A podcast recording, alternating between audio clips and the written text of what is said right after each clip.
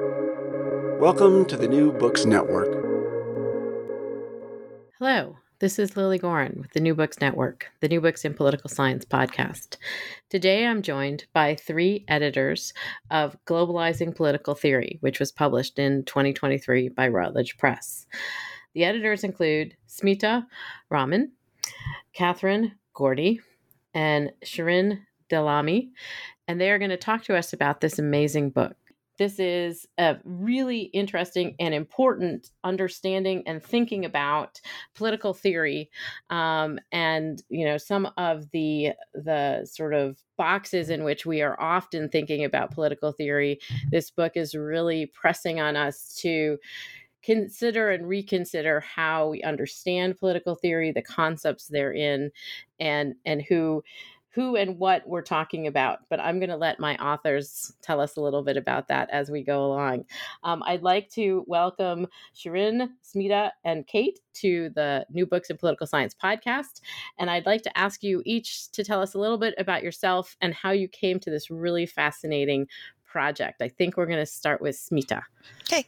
Hi, um, I'm Smita Rahman. I am the uh, Johnson Family University Professor of Political Science at DePauw University, where I teach courses in um, modern, contemporary, and Islamic political theory. And I also have uh, an interest in uh, politics and popular culture as well, and teach some courses in that area. Um, I think we've all known each other for over a decade, probably going on about 15 years. And I think we've all been involved in the growing subfield of comparative political theory um, during that course of time. And so we've overlapped at panels and at conferences um, and had many conversations over the years and happy hours and all of that.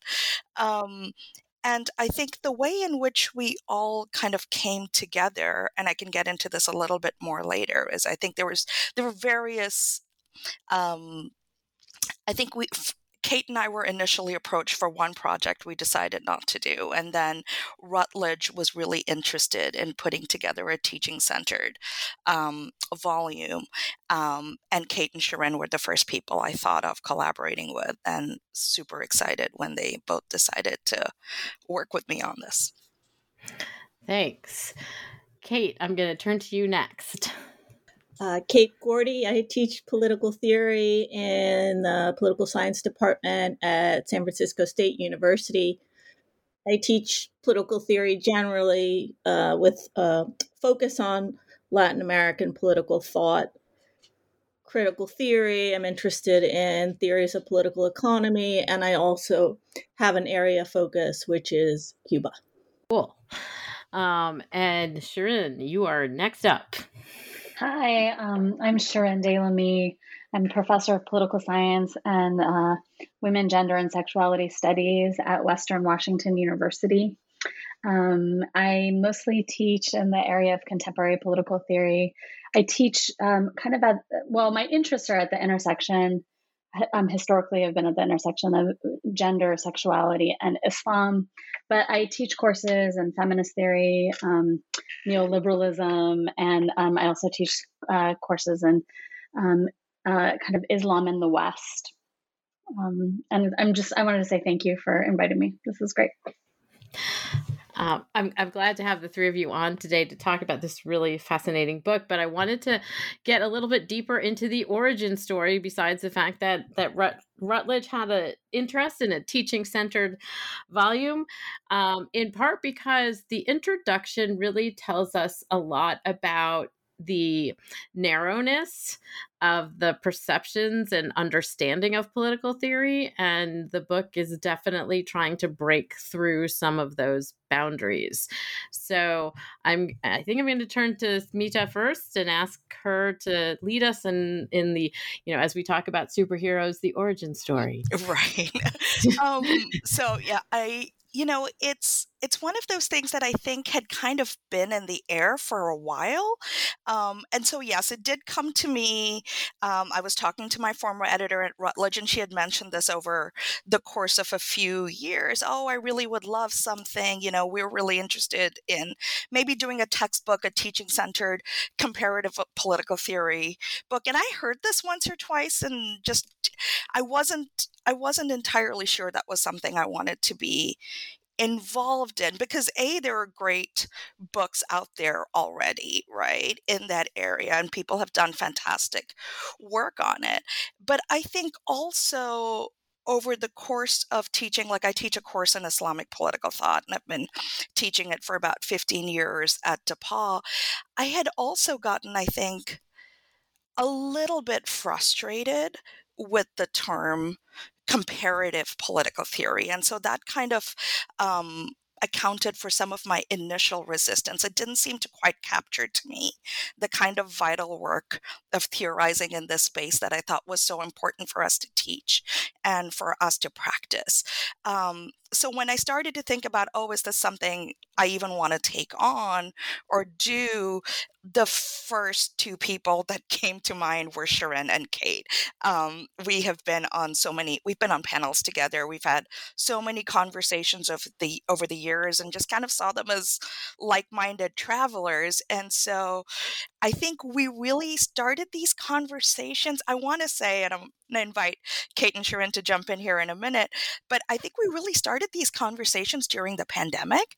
And I was A, thrilled they wanted to initiate a discussion on this I was B really excited to just to be able to talk to my friends. And then I think C as we started to really get into the meat of do we want to do this? What's our approach going to be? I think some some of our ideas really became clear about how we wanted to approach the book and specifically why we wanted to call it not comparative, not global, but globalizing political theory. Um, so I'll, you know, I, I'll turn it over to the others to speak on this. Do you want to? Mm. Uh, yeah, I think it's. I want to appreciate the um, the fact that that we were chosen to do the volume, and I think it did end up just being a really nice collective experience. I didn't anticipate how nice a collective experience it was. It was a really nice balance of personalities and approaches to work and focuses. Uh, and so it, it made me want to do edited volumes again. And I know sometimes that's not the case. And then I wanted to add yeah, I think we shared an ambivalence about comparative political theory, which had become this sort of catch all phrase for anybody doing political theory that was non-Western, or I prefer the term non-European since I work on, you know, the global South. And so it seemed kind of broad, but at the same time, there were all these debates emerging about CPT, comparative political theory, and what was the proper method. And I think we were all a little bit frustrated with some of those discussions as well so that was it that was common ground and then we did have a lot of conversations in which we tried to figure out well where were we going to fit into this already very broad large literature on comparative political theory with excellent volumes and edited uh, collections and we came up with a common ground where we were interested in really the local and the ways that comparison ended up placing primacy on existing debates within political theory, on generalization, on universalizing. And we really wanted to uh, look at how local debates inform political theory more generally, that all political theory is actually about specific political problems uh, that then become generalized. And um, I think we also shared, yeah, a, a, frustration with existing CPT and wanted to find a different vocabulary and way into dealing with some of those same issues. Yeah, I, just to add, I think, I mean, I, I echo everything Smita and Kate have said. I think too.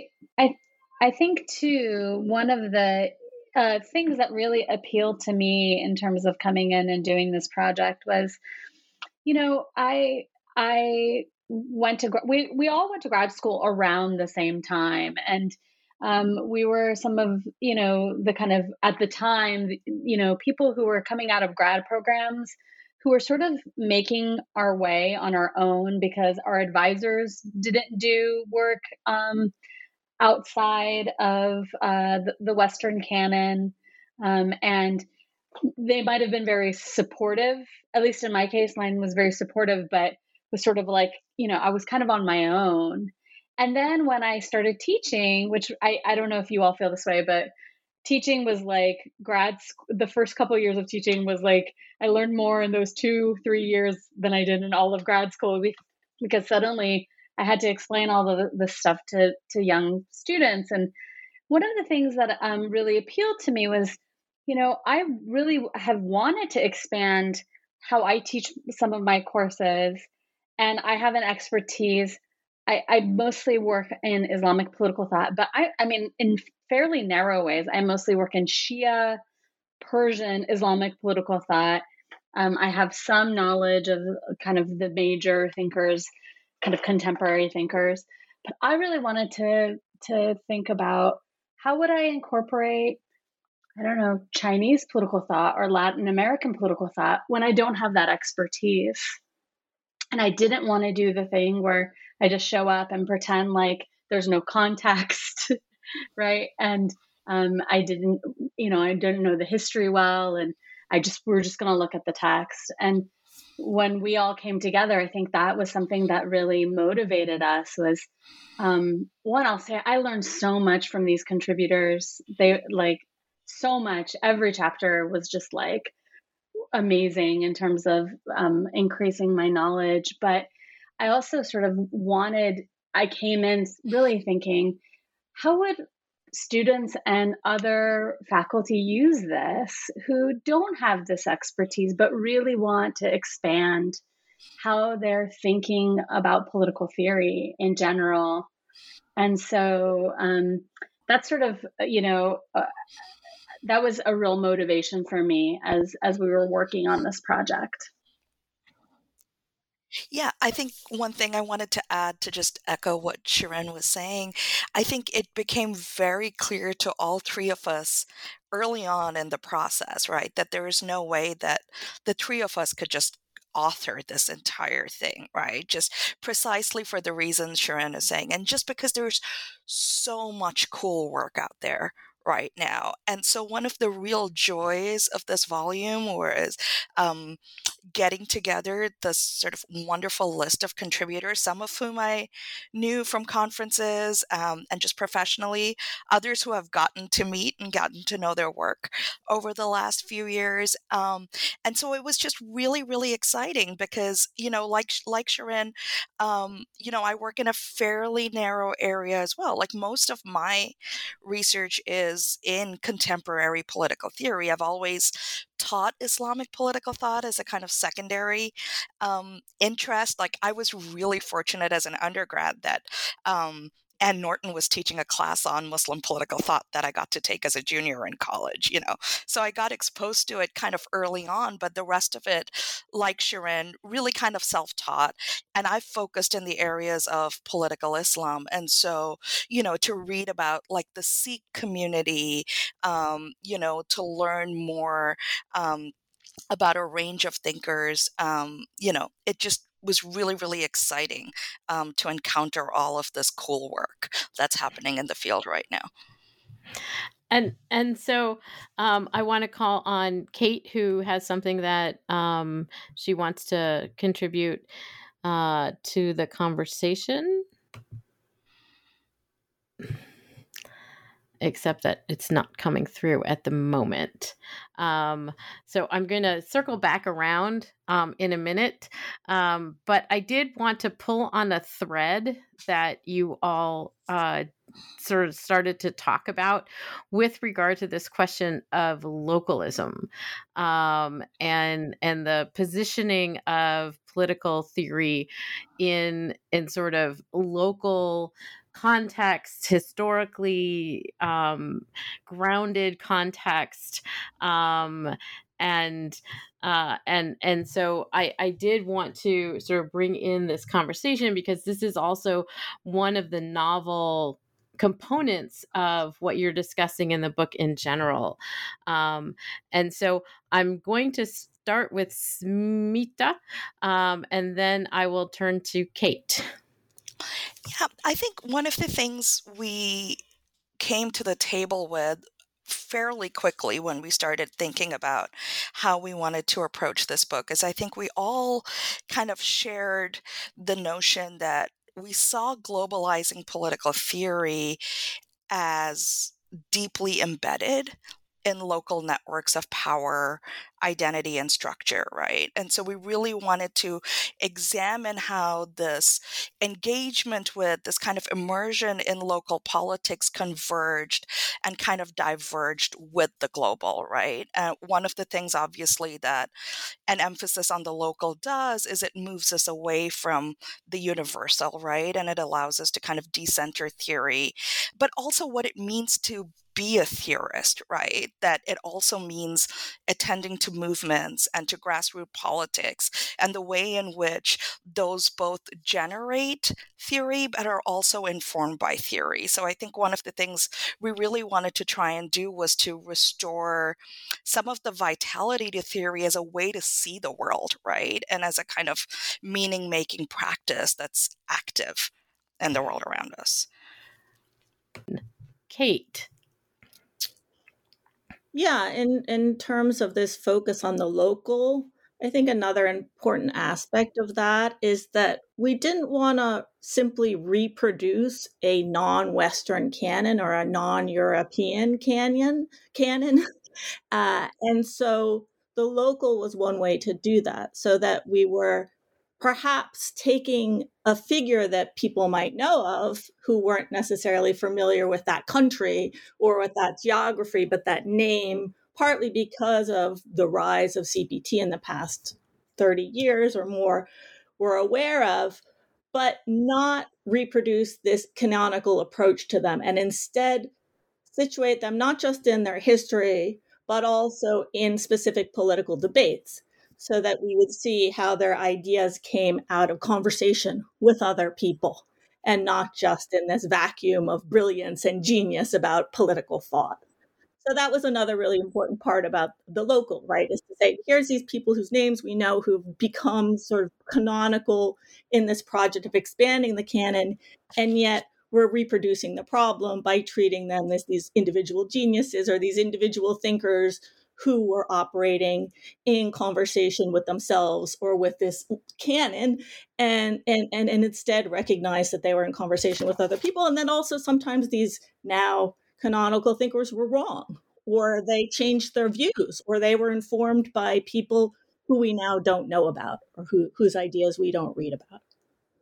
And so that it was the product of debate and and and, and about real world events and and conversation yeah, and and again, I thought I I think that this is so fascinating as a political theorist because of course the the canon is so embedded and so and so s- static it's as as you talk about it's not vital in in a particular in terms of movement um and understanding. Uh, but it also is supposedly providing us with universal understandings of political thought. So I wanted to move in the in that direction in terms of thinking about how um, globalizing political theory, the text, and a lot of the work therein is really helping us us as thinkers um, also as teachers um, who teach political theory uh, to understand a complex world Shirin. I'll go. I'll go. sure. Um, I, you know, uh, one of the things that I think, uh, if you look through the chapters, there, you know, we organize them by themes. Um, but the themes are fairly broad in order to sort of, I think, help sort of shape how you know people read the book. But when when you look at it, I think you'll look at different chapters and see how rooted in history all of these chapters are. Right? Like we really asked the authors to provide a lot of context not just about the thinkers that they're writing about, but also about um, about what the debates were at the time, what the what kind of upheaval might have been uh, going on at the time. You can look, for example, at like something like um, Peng Yu's chapter, right, uh, where um, he really works through how activists in Hong Kong engaged in theory, but also sort of reimagined certain kinds of theoretical positions um, and what that contribution is. Um, one of the things that I think really resonated with me with which Kate just said is that so many times we see like these thinkers and these writings as static, right? Like we just look at the text. Um, but we don't see how those ideas might have changed over time, might have been augmented over time, might have been taken up or or rejected over time. And so one of the things we really wanted to do is to give this really broad and not full it can't be full, right? Like there uh, my hope is that more things like this come out, right?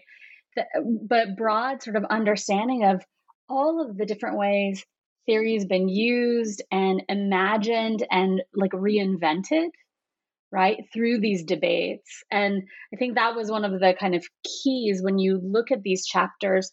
They're from all over the world some of them even in the context of north america but from really different perspectives than we often read about right? So a chapter on du bois and his sort of um, his uh, stance on the war, for example, or uh, Trask on sort of thinking about um, Hawaiian sovereignty and democracy, right? Like all of these ways in which these these different authors have um, have brought to light debates that are really important to their everyday lives but have contributed i think contributed to a much broader understanding of some of the big key ideas that you know we think about as political theorists yeah so like just to kind of add on to that i think that that sort of generative um relationship between the local and the global was so important to us, right? And I think to pick up on something Kate had said earlier as well, I think, you know, one of the frustrations when you just focus on a European canon, right, is that when you want to bring in these other conversations, more often than not, and this is something I talk to my students about all the time, is the conversations you have occur at a table that's already been set by that canon, right? So you're having it on terms that are already established in a way that that's at time frustrating. Um, and one of the things we, we did a roundtable on this book a few months ago, and one of our fantastic contributors, Vicky Hsueh, made this really excellent point about the kind of work that approaching globalizing theory in this way can do. And, you know, she talked about how it could actually kind of help do the important work of coalitional politics, right? That drawing people, drawing all these ideas in in this complex global way, it really kind of emphasizes the vitality and interconnectedness of people. And so, like in each of the thematic chapters, like it might seem paradoxical that it's a globalizing volume, right? But we haven't divided it geographically. We've done it thematically because we wanted people to be able to see, you know, the connections, the coalitions that kind of emerge between reading sometimes familiar thinkers in a different context or grouping them together with others who are dealing with a different set of local problems.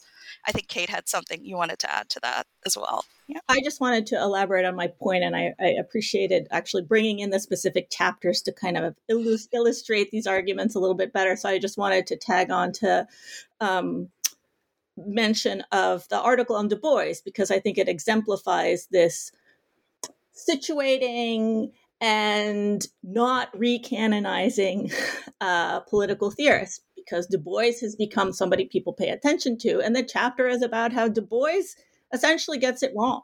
He supports the war, and he is criticized by this Hubert Harrison, who we don't know about in general, and changes his ideas on the basis of, um, um, well, or or softens them on the basis of of these conversations and criticisms, and and then also I think if you want to use another illustration, I think my chapter two on Che Guevara, we tend to think of Che Guevara as this great, you know, revolutionary war hero, and yet I wanted to talk about his writings on political economy. One, because he's not really known for that, and also because it was very site specific. It was very much about the Cuban Revolution and the first years of the revolution, and how do you make socialism happen in a country that's underdeveloped and that is, you know, marginalized.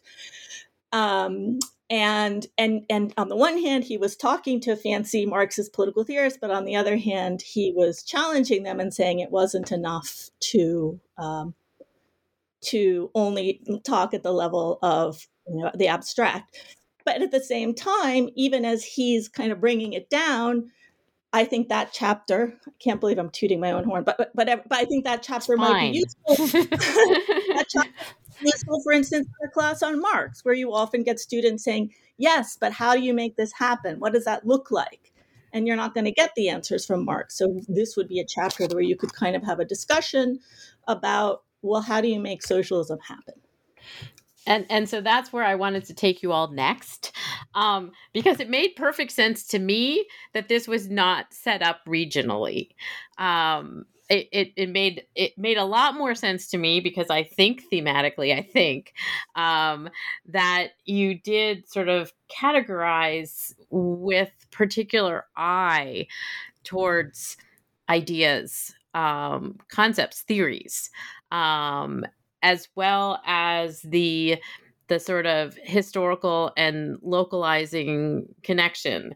So the the book has four sections, aside from the introduction: um, colonialism and empire, gender and sexuality, religion and secularism, and Marxism, socialism, and globalization. And so I would just like you all to to sorry, I got that wrong. Um, there are six sections. I was looking at it um, originally incorrectly. Sorry. Um, I will add in uh, democracy and protest, and race, ethnicity, and indigeneity. Um, so I apologize for that. Six sections. Um, and I just wanted to ask you all why these are the sections of the book. Um, and also, you know, to some degree, how you came to think about political theory in these contexts. Um, I mean, some of them make obvious sense, um, but you know they are you know, different parts of some of the same kinds of questions too. Um, and so I believe um, I'm going to start with Shirin on this one. Um, and can you take us a little bit through uh, how these these became the umbrellas for the book. Sure, sure. So I it was a sort of um, I think we came in with some I I mean we all are fairly well versed in what's going on in in in political theory and we we came in with some ideas about what big big themes we thought would be important. But i think it was also really shaped by what the authors contributed as well. And you're absolutely right. Um, there there are a number of chapters that could have been in in different sections um, um, but you know we we had to make some choices in terms of how we not just how not the, just the individual chapter would it address but how it might speak to the other chapters in the section as well. Um, and you know as was pointed out we wanted it to be a conversation uh, along these themes, but I don't think that it's limited by those themes. Um, and I wanted to add one other thing, which is we were really committed from the outset, as Smita pointed out, that we didn't we weren't going to organize it via via regions, but we also really wanted to make sure that um, we brought in scholars from outside of North America as part of trying to um, trying to kind of engage in this. And that that was a real challenge in some ways right? Like um, it's hard to know what you don't know. And so i think we did a lot of work trying to talk with others and get a good sense of you know what debates were important. Um, we obviously don't cover the you know the entirety of the globe in our own um, in our own expertise. And so um, you know i think we let the, we had some ideas about what the chapter should look like but we really let the authors come in and bring in the ideas they, they thought were the most important based on their expertise. And i think that really shaped how we ended up kind of organizing. So some of it, I think, re- did get reorganized. It did. It did. This this version of it does not look like the original version. I think that we pitched, right? Um, and I think that's good. It shouldn't, right? We tried to be really open and um, about um, reading and learning, and then and then coming, you know, trying to decide how we would organize the book. Smita. So, one thing I wanted to add to Shirin's really important point about you know, we really tried to get scholars that were working outside of North America to contribute to this. And this might get a little bit more into sort of the classroom teaching approach of it. So, uh, if that's okay. But the other thing that I think we really thought about, um, because one of one of the sort of not issues but but concerns or questions we had as you know three theorists none of whom had previously ever assigned a textbook in any of their political theory courses was when we teach, we do primary sources, right? And we do textual exegesis. And we really wanted that to be a component um, of what this volume does. Um, but we also, in addition to including scholars from around the globe, we wanted to expose scholars and students to a variety of primary sources. Now, of course, like in terms of like copyrights and permissions, like how do you get around that? One of the ways in which we tried to do that was really by you know, we gave each of our contributors a, a, certain format to follow and then complete freedom within that as to what they wanted to write. And like Shirin said, shape the themes around what they were coming back with. But one of the things we tried to do was to tell each and every single one of them like listen we want you to engage with a primary text or two.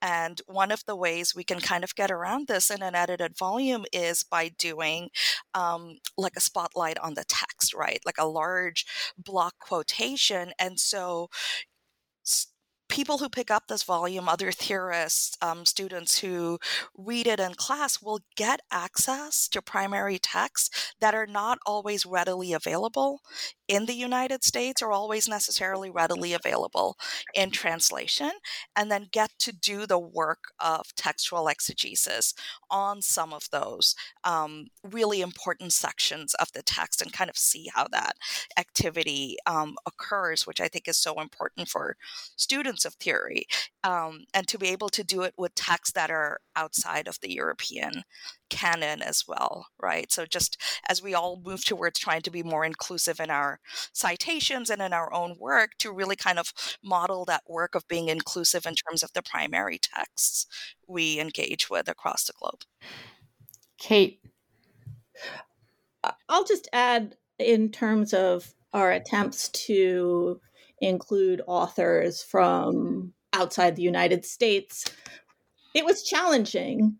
And I think it was easier to include authors who are from outside the United States, but at US institutions than it was to include authors who are not from the United States, but also and not in US institutions. And we were lucky to have a colleague who is North American uh, who got a job in Brazil who put us in touch with some Brazilian authors, which just speaks to the power of these networks and kind of um, the but also the limitations right sometimes the limitations and the challenges of really the real institutional geographic challenges of really broadening who's included in these kinds of canons but also translation we couldn't we didn't have the money to do translations and that limited our uh, options in in terms of um, who could be included. But I think we still did a, a decent job. I, I think and you did. One last, yeah, and then one last thing. I mean, in terms of the categories, I remember when the book manuscript when the proposal was reviewed somebody suggested we include what was it justice or why isn't justice one of the terms it was something um and and we roundly decided nah we're not going to do that but uh, it definitely was to some extent based upon what the chapters were about and and general categories. I don't think that was a big source of debate or agonizing for us. And I've, I mean, I've often found when I've worked on edited volumes that you sort of oftentimes generate the categories based on what is produced. Um, and and you see things that you hadn't seen before by reading through the work that your authors present you with um, and and so I wanted to ask you in terms of you know you had the proposal obviously um, you had some ideas for how this was gonna gonna sort of go um, and so my question is what surprised you as you were receiving chapters back from authors and you were reading through them well, first of all, that people got them back to us on time. Mean, you know, you've done edited volumes, Lilly. It's like, you know, we had a fairly compressed timeline. Um, and like I mentioned earlier, we had given our authors like a, a, certain format to follow. So all the chapters in the eh, you know in the volume follow a follow the same format, right? They all do like primary sources and textual exegesis, as I mentioned earlier. They all provide some historical context, right? They all provide um, questions for class discussion, and then they also have to provide like um, you know suggestions suggestions for further reading. Um, you know, if um, students or scholars want to delve more into these particular questions. But honestly, there was just so much cool stuff, right? So my you know, not to go into too much detail on my chapter, but I contributed to the religion and secularism section. Um, and I'm very familiar, or quite familiar, I would say, with Islamic political thought. Um, we have this chapter on um, the oneness of God by Misbah Haider, um, who was writing about the Sikh and the Ahmadiyya communities. And, you know, as someone from South Asia, I just like was just kind of blown away by how some of these categories between Hinduism and Islam weren't as starkly divided. Um, when you go earlier back in the tradition and how that concept of the oneness of God really connected, um, you know, made these really profound connections between the Sikh community um, and, you know, the Ahmadiyya communities today. So that was something I was like, wow, you know, I really want to dig deeper into this next time before I teach Islamic political thought. There's just a ton more um, to learn from here. So it really opened my eyes there. Who would like to jump in next? Um, I will. I think the thing that surprised me the most, or in in a really good way, was was the chapters, and there's quite a few of them that um, talk about like internal debates that have influenced um, thinkers. It's something that I think we don't do enough of in political theory, um, especially you know in terms of sort of eh, teaching political theory. We often sort of teach in this kind of maybe maybe it's me like but often you know isolated texts and the way in which some some of our contributors kind of brought in two thinkers that you didn't really realize had so much you know interaction with each other their ideas interacted. I thought that was really um, really exciting in terms of um, of uh, in terms of reading these chapters. I also was um, in a slightly different vein when people compared to thinkers who maybe didn't have a lot of interaction, but you could see the really amazing kind of overlap and augmentation and renewal of certain ideas through these thinkers. I thought that was really exciting as well. Kate, what what what came through for you? I can't I can't say that anything sort of surprised me. I, I, again it was really impressive how quickly people came through with their chapters and edited them or if they didn't they responded to a little nudge. Uh, and so that was surprising. But um yeah, I I just I I I was pleasantly surprised that everything was so good. I, I didn't expect everything to be so good that we got, and it, it just being a question of kind of tweaking things here and there. And and that's I mean that shows the strength of the book itself is that the contributions are in fact all very strong and provide really different ways of thinking about political theory um, in different different contexts and i think that that is a reflection of the editors you know putting together these umbrella categories um, that you know I, I wouldn't necessarily have thought about secular secularism as a kind of separate way of thinking political theory um, because usually it's just you know oh there's religion and then there's secularism um, and you all have enlightened me in terms of taking that on as a again it's like oh yeah, there's a lot there. Um, maybe I'm showing my ignorance, probably am. Um, so I appreciated that. Um, but I, I, did, I did want to ask you, since this is um, a really interesting and and to some degree you know again taking a, a different perspective on canonical political theory um, and you know the white guys. Um, is this leading the three of you towards more projects together? What are you each working on separately? Um, where are you going next? Is there going to be volume two?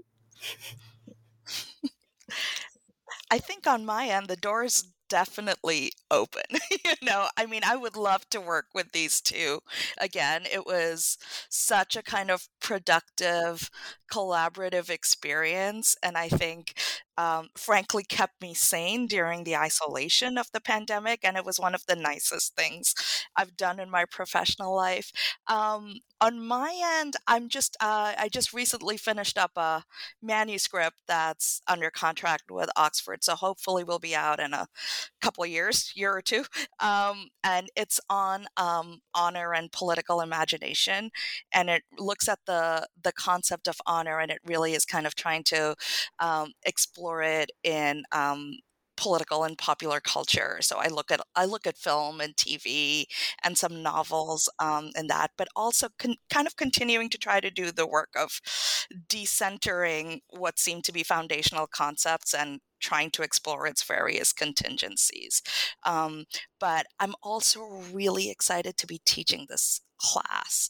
Um, so I just I was just wrapped up sabbatical. I get back in the classroom next week. Um, so I'm not doing it in the fall, but I'm going to teach globalizing political theory in the spring, and so I'm really really excited to take this book into the classroom. So I've been, you know, I've worked up a syllabus around it and I've really kind of dug into some of the primary sources our contributors suggested. So I'm really, really excited to see it kind of come to life in the classroom and see what my students make of it. So, um, I think that's something that's going to be a pretty standard part of my rotation going forward and hopefully will inspire some new research. Cool. That sounds amazing. Shirin, what have you got for us? Well, I, I, I too would be very happy to collaborate with these two again. We had, um, I think, a really great time doing it, and it just was really exciting to see the work that other people are producing. You know, I think sometimes we get stuck in our very narrow fields, and so to get to read the wealth of uh, research on, I, I would love to do it again. Um, I'm currently also in sabbatical. I have a weird sort of sabbatical that's going from last year to to January. So, um, and I'm working on a book on the role of ugly emotions and feminist solidarity movements, um, and um, and uh, of course, writing quite a bit about um, the the protests around the hijab in Iran um, as part of that project. So um, it's exciting to kind of go back to work that I hadn't really been doing for a long time. So that's what I'm working on. Sounds great. Kate, how about you? Um, yeah, same on the joint project. Uh, and then I, I just came from sabbatical and I was in uh, Havana, Cuba, researching uh, a Afro-Cuban Marxist named Walterio Carbonell, um, who only has one book. Um, and I was doing a lot of archival and interview stuff. His life is somewhat complicated and mysterious, but I want to bring him into a larger project that also includes a Peruvian Marxist named Jose Carlos Mariátegui, who's perhaps more well known, about the role of empirical examples in political theory, and specifically when you're talking about histories and ways of thinking that have been erased or silenced or marginalized in some way? What do you do in terms of, of the empirical examples and what is the relationship between the facts of them and, and the production of political theory? Well, all of those sound like great projects, and I'm hoping when they are booked that each each of you separately and together, if there is another group project, will come back on the new books in political science and talk to me about them. Um, I would love to thank uh, Smita Rahman uh, Shirin Deylami and Kate Gordy, Gordy, Gordy um, for joining me today. I'm just messing up everybody's name today, so we're all in this together, um, and I apologize for that. Um, thank you for joining me to talk about globalizing political theory uh, published by Routledge in 2023.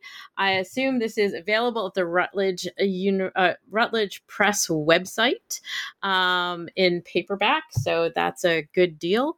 Um, and I would recommend it for classes and for other intellectual information. Um, and thank you, the three of you, for joining me on the New Books in Political Science podcast. Thanks, Thanks for, for having us. Sure.